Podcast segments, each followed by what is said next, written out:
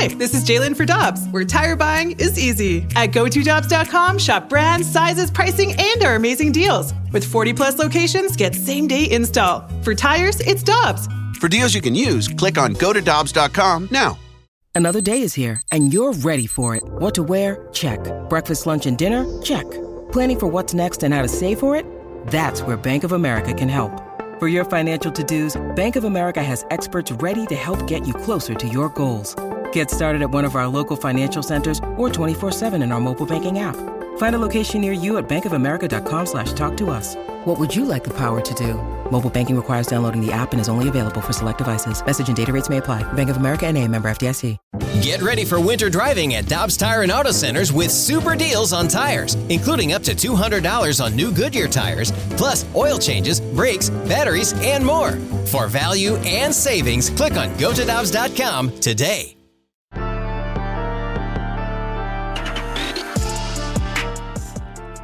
Alongside Alex Ferrario and Tanner Hendrickson, I'm Brandon Kylie. It is B K and Ferrario on one oh one E S P N. We are live at the E N B Granite Studios out of the Centene Community Ice Center. The Blues back in action tonight against Buffalo. Pre-game coverage with Alex coming up at six o'clock. We'll have puck, puck drop for you.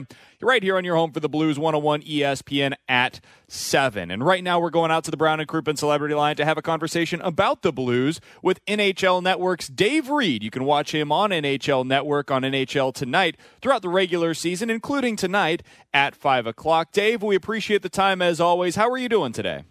I'm doing well, guys. How about you today?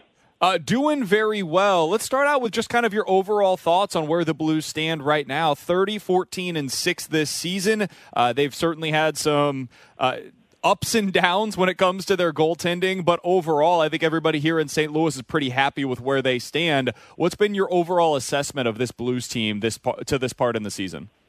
Uh, they just cover all the bases when you're looking at what you need to do to be successful, and they can play any type of game you like. Uh, you know, other than the little uh, glitch of goaltending with Jordan Binnington, um, which has been picked up tremendously by Ville Husso, uh, it's still a very deep team uh, that will play. If they want to play a fast game, they can do that with the youth that they've got. They want to play a big physical game. They're happy to play that style. Uh, they can shut it down.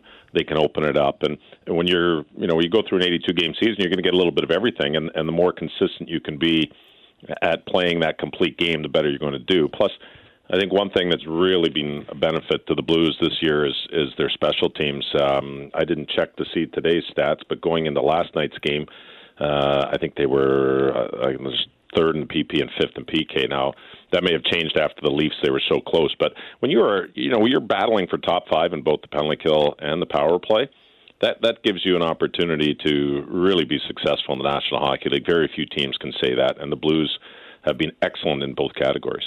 Dave, when you look at the teams right now at this point of the season, and when you say, you know, who are the who are the favorites to win a Stanley Cup? Everyone goes to Colorado, they go to Florida, they go to Tampa, they even throw in Carolina's name in there, Calgary, for the way that they've been playing. Do you feel like the Blues are on the same level as those teams? And if not, what do you feel like they're missing? I think as a team game, they are. Um, the sexiness of the other teams, the Colorados with the flash that they've got, and, and Tampa Bay winning back-to-back cups, and even Pittsburgh, who struggled yesterday against the Devils, are, have really played well, and uh, with Malkin and Crosby. In Florida, the, the up-and-comers type of thing with uh, Huberdeau uh, leading the league in scoring. And there's just sexy topics there. The Blues won the Stanley Cup without being sexy. They put their, you know, the Craig Berube hard helmets on and just went about their business and played their game and, and won a cup. And And so when you're in the media and it's a long season, you're looking for the, the flash. Wow, look at this, look at that. And, you know, the, the Blues don't jump out at you. Uh, even Minnesota with Kirill Kaprizov, the Rookie of the Year, it's like, oh, this, you know, what, what a what a what a flash and dash player. There's the sex appeal about all that. And Saint Louis doesn't have that. And I think for a reason they don't have that. They, they're not a one-man show. They're not a team that says, hey, we're going to rely on one guy. Uh, they rely on a on a team effort. Uh, start to finish, and so it's easy to get caught up. And trust me, I'm I'm in. I do it regularly. You get caught up with some great, fancy, flashy plays that are all over the highlights, and then um, you start focusing on that. But the Blues to know what it takes to win a Stanley Cup. The Avs don't. They haven't done it. Tampa Bay knows what it, what it takes to win a Stanley Cup. Florida doesn't. So when you you know even Minnesota, they don't know what it takes to win a Stanley Cup. They haven't done it. So when you get into the playoffs, that's a huge advantage, and you can't underestimate the experience of winning a cup. And it's not as though this team won it ten, fifteen years ago. They won it a few years back. The majority of the guys are still like, hey, we want to do this again. And that, that goes a long way. So there's no way you can uh, uh, underscore that element to this team. And they still play that, that playoff-type hockey on a regular basis, and that's a good thing. It can be a little draining and a little overly physical in an eighty-two game season, but um, I think the guys are quite up for it after the last two seasons have been broken down through the pandemic. I was going to follow up with that, Dave, because you've been around rosters that have won the Stanley Cup. You've seen what the difference is of being around those guys compared to teams that are inexperienced in there. What is the what is the most popping element in, in that scenario of why it's an advantage for Saint Louis? They're not going to panic if they're up or down in a game, and uh, especially once you hit playoff time, uh, even the regular season, uh, it's full of ups. You know, they always say the mountains and the valleys. Don't get too high, don't get too low. And it's so true, because the more even keel you can be, and it's like, hey, you know what, today was a good game, bad game. You lose in Montreal, you give up a goal ten seconds to go, you lose in overtime. Yeah, you're disappointed, but you're more pissed off than you are uh, upset at the way you played. You know, and you're mad at yourself for the mistakes you made to give up those points. You're not like, oh my gosh, I can't believe, you know, we're, oh, this is terrible. It's not terrible. It's it, it happens. And you hit the playoffs, you have to forget it. The game's over. Uh, you take the good, take the bad, make a few corrections, and move on. And and when you've when you've won, you're like, wow, this is, uh, you know what, uh, we can't dwell on. on the mistakes and, and keep worrying about them, because there's there's going to be another opportunity to correct it or make the same mistake, and you don't want to make that same mistake, and you prepare to be better. And that's what having the players who've won and, and being there, done that. There's no panic button to push. Even if you're even if you're down a couple in a game seven of a series and you're going in the third period and you're down two, it's like, hey guys, remember when? Hey guys, we got this. You know, it takes takes one goal to get us back in this thing. And that's huge when you hit the playoffs, because um, you know, momentum can work against you as well as it can work for you, and that's where you're, you know, I always say until you beat the Stanley Cup champs, they're still the favorite team. So for me, Tampa Bay is still the team to beat in the National Hockey League, because you come to a game seven, they're going to be like, seriously? Yeah, we were here last two years. We've done this. And their attitude and their, their demeanor is, and their lack of panic, for a better word, Uh, a lot of times gets you gets you through and allows you to succeed and win games. Two-time Stanley Cup champion, former N H L forward, and now N H L Network analyst Dave Reed is joining us here on B K and Ferrario. Uh, Dave, as you could probably imagine, there's been a lot of discussion here in Saint Louis about what the trade deadline is going to hold for the Saint Louis Blues, and most of that conversation has been centered around the defensemen that could become available. Guys like Giordano, Sherratt, Justin Braun, Zdeno Chara, we've talked about them ad nauseum here in Saint Louis. Are there any guys or any types of players that you think makes the most sense for this Blues team as we approach the deadline? Well, you can never have enough defensemen in my mind, and any of those players you mentioned, other than maybe Zdeno Chara, who, who I think, um, it, it, you know, the foot speed I think would catch up with him uh, in a in a long series. Uh, I don't know if um, you know. I, I think a guy like even Ben Sherratt. I mean, if Jeff Petrie's out there, Giordano. You know, these guys are, are solid competitors, especially Sherratt and Petrie were in the Stanley Cup final last year, and Giordano's had plenty of playoff experience. So someone in that in that category, a veteran player who is going to seamlessly slide into the team and understand where the role is on the team. Uh, you can never have enough players like that. Depth on defense, you know, you guys saw it when you won the Cup. The, you're going through eight defensemen, if not nine. And if that ninth defenseman can be a fourth defenseman on any other team in the league, then you've got great depth. So, and Doug Armstrong knows that. We were in Dallas together. You know, we had Doug Lidster, who hardly played in the playoffs, and Doug Lidster could have easily played on any team in the National Hockey League on their back end. And uh, he was, you know, in that seven, eight, nine category, and he was probably our seventh defenseman the whole playoffs. So that's extremely important. Um, you've got great goaltending. You know, so with Binnington, I'm sure he'll come around, but you've got Ville Husso who's, who's, who's playing outstanding. So that's not a question mark. You know, that's not a concern. And you can also, I don't think you can ever have enough second or third line depth players uh, to contribute. Someone who's who's had experience and maybe won. I mean, a guy like Phil Kessel always comes to mind. If you pop him into a lineup, that I, I think that would be a perfect fit on a number of teams. And a player like him coming into Saint Louis to say, hey, yeah, another chance of winning. Uh, absolutely. He'd be... Um, You know, I think that type of player would be a great fit as well. Dave, going back to the defenseman side of things, because a lot of people talk about Nico Mikkola and Colton Parayko, and I think the national side for a trade, people want to see an upgrade with Colton Parayko.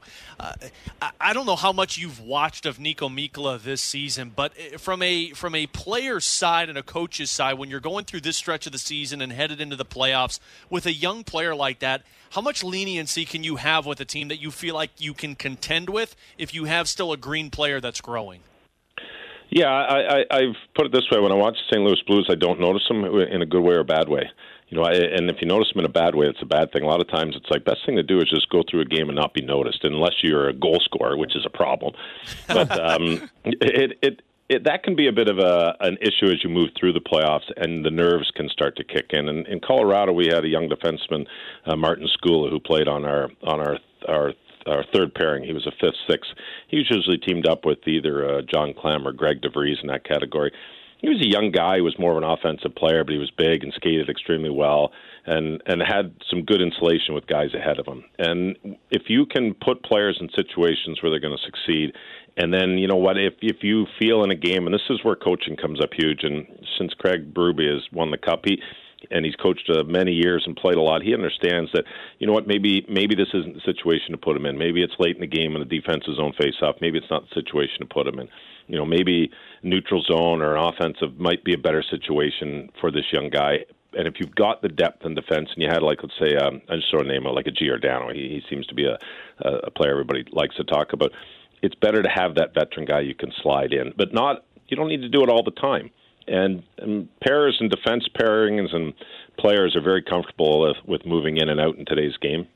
So uh, it in that situation, uh, you know, uh, I I'm more leaning leaning toward having veteran players uh, as you move deep in the playoffs.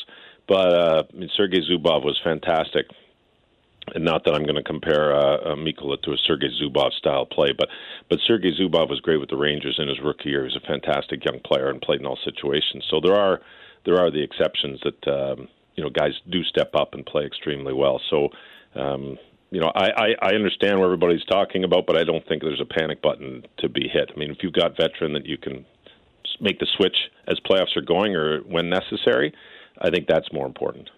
We're talking to Dave Reed for another couple of minutes here on one oh one E S P N. You can check him out on N H L Network on N H L Tonight throughout the regular season, including tonight at five o'clock. Dave, the final question that I've got for you, Jordan Kyrou's gone through a little bit of a dry spell since his fantastic All-Star game, winning the fastest skater competition and then having a really good showing in the game itself. Uh, he had a turnover that was an issue for him late against Philly. That's kind of been a consistent issue for him since the All-Star game. And then he only had one shift in the final twelve minutes of the game against Philly. Philadelphia over this stretch, one goal, two assists. When you've got a young guy like Kyrou, and all of us love the talent, he's an unbelievable player, and God, did he get off to an outstanding start this season. How do you get over a stretch like this? What what are the keys to a young player getting out of a slump? I, th- I think listening to your coaches and learning and watching the video and, and understanding uh, what you need to do to be successful and, and executing what that needs to be. Uh, now, I'm sure Craig Berube gives him plenty of leash to, to kind of hang himself, so to speak, because uh, you don't put a player on a bench for making one mistake. So the more it happens, that's where the player's got to understand, look in the mirror and say, okay, I can't do this. You know, I need to be better.